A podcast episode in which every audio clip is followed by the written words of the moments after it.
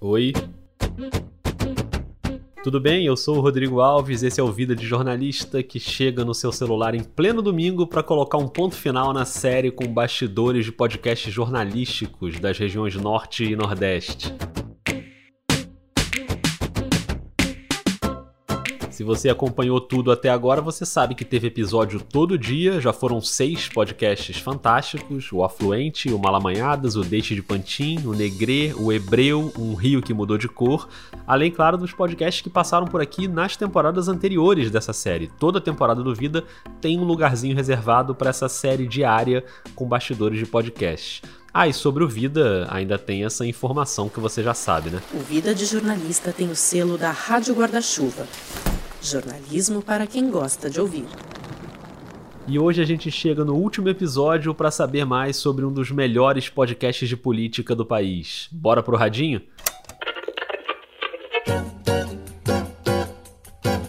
Olá! Estamos de volta com As Cunhãs, o seu podcast de política do Ceará, além de outras cositas más. Que demais ter as cunhãs aqui no Vida e às vezes a gente dá umas sortes, né? Quando eu falei com as cunhãs para pedir os áudios do episódio, foi numa quarta-feira e na sexta elas iam se reunir para gravar o podcast presencialmente pela primeira vez. Elas já tinham se encontrado de outras formas para fazer live e tal, mas para gravar o podcast nunca tinha rolado e rolou justamente agora para esse episódio 68. Eu sou Camila Fernandes e como sempre estou ao lado de outras duas cunhãs jornalistas enxeridas. A Ebele Rebouças, oi Ebele gatas encheridas, né? Tinha até uma marca, né? Era de jeans, eu acho, que anunciava no, no menino, no João Inácio Júnior. Gata encherida. pois somos nós, as gatas encheridas. Meu povo, hoje eu queria só registrar que estamos gravando aqui da minha própria residência. Estou recebendo aqui Camila e Inês, mais uma vez aqui em casa, mas é a primeira vez que a gente se reúne para gravar, né? E tá massa, viu? Queria só dizer que já tem um tempo que a gente tá aqui batendo um papo, tomamos aqui um vinhozinho. Então foi no dia dessa farra aí que elas aproveitaram e gravaram também os áudios para esse episódio do Vida. Sejam muito, muito bem-vindas, Ebele Rebouças, Camila Fernandes e Inês Aparecida. Oi, Rodrigo. Oi, galera do Vida de Jornalista. Que prazer estar aqui. Oi, Rodrigo. Oi, galera que escuta aí Vida de Jornalista. Um prazer estar aqui. Oi, Vida de Jornalista. Ai, um prazer estar com vocês. Achei chique demais vocês chamarem a gente. Ah, chique é ter aqui no Vida essas três vozes que eu já já tô tão acostumado a ouvir, dando aula de política toda semana, mas eu quero ouvir mais. Então, para quem por acaso ainda não conhece as Cunhãs, bora começar com as três se apresentando. Pode ser? Vamos lá. Eu sou Ebele Rebouças, faço parte do podcast As Cunhãs que é de política do Ceará e outras cositas más. E sou jornalista, formado na Universidade Federal do Ceará. Hoje trabalho também na UFC, na assessoria de imprensa, sou doutoranda em comunicação e toda semana estou aqui com Inês Aparecida e Camila Fernandes nessa bagunça maravilhosa que é as Cunhãs. Ó, você já tá notando pelo sotaque que eu sou a infiltrada, né? Porque meu sotaque não, não tem jeito. Eu sou a Camila Fernandes, sou jornalista, paulista. Tô no Ceará há mais de 20 anos, mas o sotaque não, não tem jeito, não. Mas eu já recebi o título de cidadã cearense extraoficialmente pelas cunhãs, então já tá tudo certo. Fui adotada pelo estado do Ceará.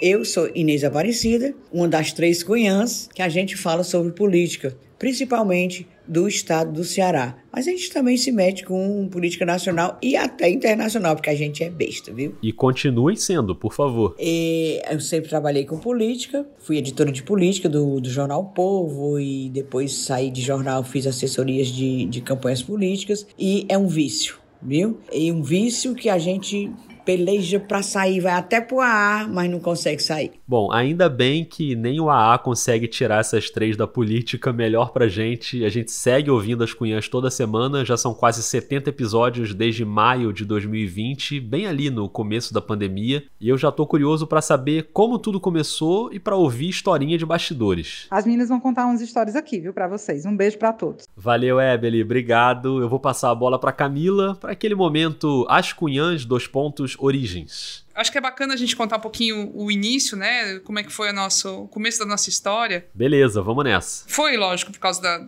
da pandemia, pela ociosidade, mas também por uma vontade de estar tá de volta ao mercado, de fazer alguma coisa no meio político, né? Eu trabalhei na Folha de São Paulo por muitos anos, como correspondente, inclusive, da Folha em Fortaleza, quase 10 anos, foram 9 anos e um, um pouquinho. Também trabalhei como editora adjunta de política no Jornal Povo, trabalhei como editora na TV O Povo e depois me tornei professora da Federal do Ceará, onde estou até hoje, né?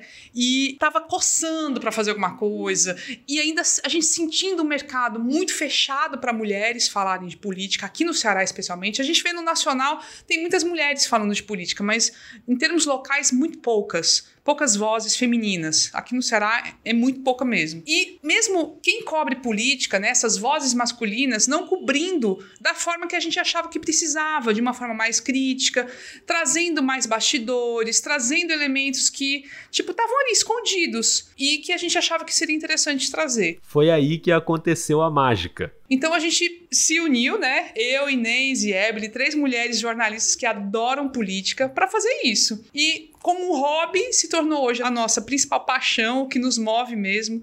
E a gente tem certeza que está fazendo a diferença aqui no estado do Ceará, mas não só. A gente está inspirando também esse mesmo tipo de ação, de, de mobilização, de atitude em outros estados, em outros locais. A política local é tão importante quanto a nacional, às vezes até mais importante. Tem muita influência e é importante não deixar de cobrir. Então, por isso que a gente está nesse jogo aqui.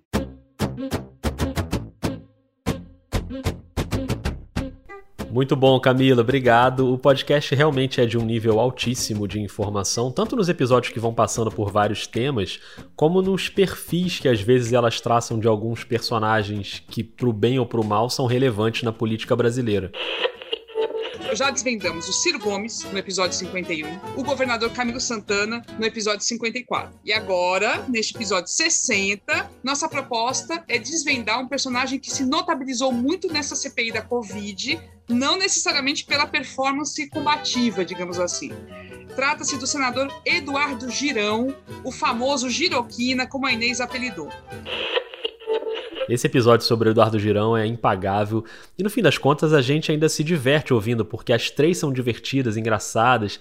E falando nisso, é claro que não dá para passar aqui pela série do Vida sem contar uma historinha de bastidores, né? Um momento especial.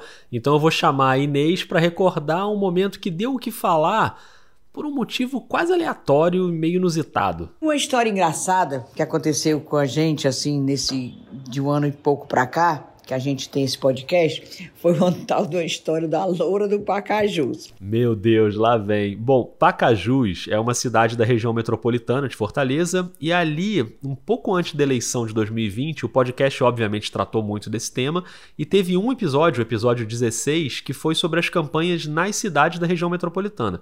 E ali tinha de tudo. Elas falaram das candidaturas naqueles municípios, política em família, denúncia de corrupção, e iam falando dos candidatos. Eu lembro que tinha até um político chamado Flankly. O filho de José Wilson, que é o neto do expedito, ou seja, já vem de, de pai para filho, né? É o Flankly Chaves, também foi caçado. Eu não estou dizendo errado, não. O nome dele é assim mesmo. Flank. F de farinha. Flank? É, F de farinha, L de ladrão, A de água, N de nada, L de lata e Y. Y? Isso aqui é Y? É. É. Pronto. Franklin. É, tu pensa que eu estou errando o nome? É não, não é Franklin, não, é Flank Chaves. Mas também foi caçado. Eu adorei o L de ladrão, mas tudo bem, segue o jogo. E lá no episódio foram várias cidades: Maranguape, Calcaia, Chorozinho. Chorozinho é a cidade do Lidomar, do hebreu, que já passou aqui na série, você lembra? Eu me chamo Lidomar Nepomuceno, natural da cidade de Chorozinho, interior do Ceará. Pois é, teve Chorozinho, teve São Gonçalo do Amarante, Cascavel, Horizonte e aí chegou a vez de Pacajus.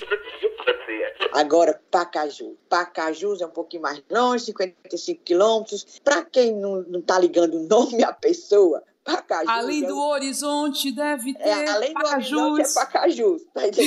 Pacajus. E aí, na hora de falar de Pacajus. Foi assim, e eu realmente reconheço que errei. Chamei uma candidata a prefeita na época, porque ela era, era loura Eu digo, ela é loura à força, ela é loura pintada.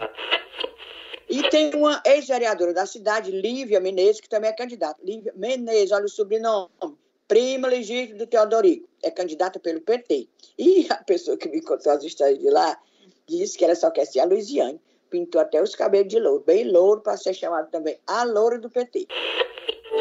Mas criatura, a miserável não era não. É, ela era loura mesmo. Depois ela ficou mandando fotos, inclusive da infância dela e as pessoas também postaram no Facebook, no Instagram. Menina, era, foi assim uma revolução, porque eu errei e eu digo minha culpa, minha culpa e minha, minha máxima culpa, porque essa história. Agora eu achei engraçado que ela ficou tão zangada. Talvez se a gente tivesse chamado ela de corrupta, de alguma coisa não tivesse causado tanta polêmica, mas foi a história dela ser loura, porque eu disse, inclusive, que ela era loura porque queria imitar a Luiziane Lins, que na época ela foi do PT.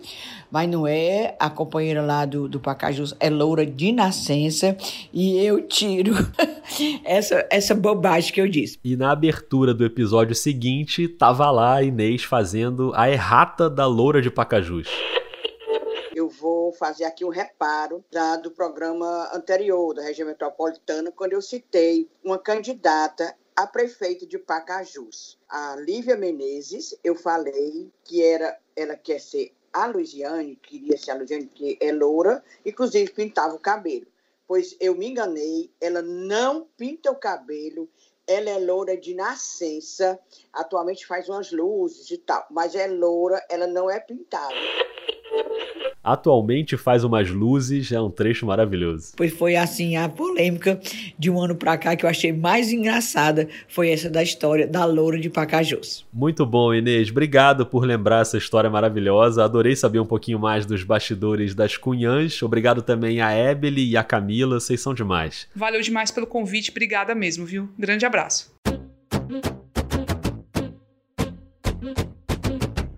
Eu que agradeço, e se você por acaso ainda não escuta As Cunhãs, procura aí no seu tocador de podcast, urgente, segue lá no Twitter e no Instagram, a arroba é a mesma, As Cunhãs Podcast.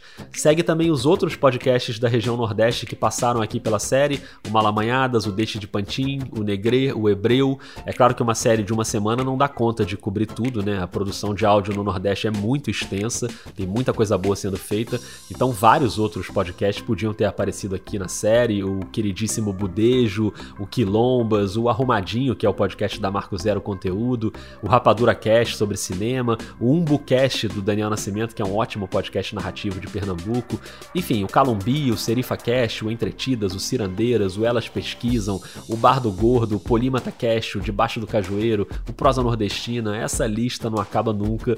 E tem os da região norte, né? Além do Afluente e do Um Rio que Mudou de Cor, que passaram aqui pela série, vários outros também caberiam, o Amazônia Indígena, o áudio Ayuri, feito por comunicadores indígenas, o Peça para Entrar do Amapá, o Vocativo, o Pod Guaraná, o Laguinho da Joey, o ótimo Carta Amazônia. Enfim, se não deu tempo de anotar tudo, volta aí esse trechinho, vai adicionando todos esses podcasts na biblioteca aí do seu tocador, o seu fone de ouvido vai ficar bem mais rico, eu garanto. E se ficar alguma dúvida aí sobre as grafias, como é que escreve o nome daquele podcast, é um bom gancho para eu te lembrar que todos os episódios do Vida têm transcrição em texto na íntegra para pessoas surdas ou com alguma deficiência auditiva. Então, se você quiser indicar para alguém que não consegue ouvir, dá para consumir lendo também. Ou para você que gosta de ler os roteiros. O link sempre está lá na descrição do episódio ou é só buscar pelo Vida de Jornalista no Medium, M-E-D-I-U-M, e aí você encontra tudo bonitinho por lá.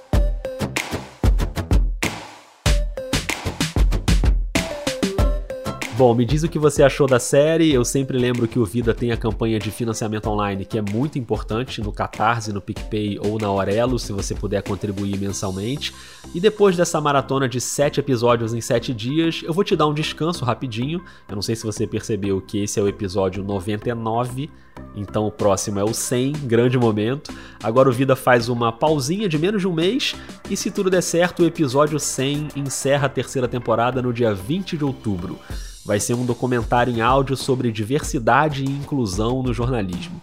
Um tema que vira e mexe passa por aqui, mas eu já queria fazer um episódio especial sobre esse assunto há muito tempo, agora vai rolar. Então um beijo, um abraço e até daqui a pouco.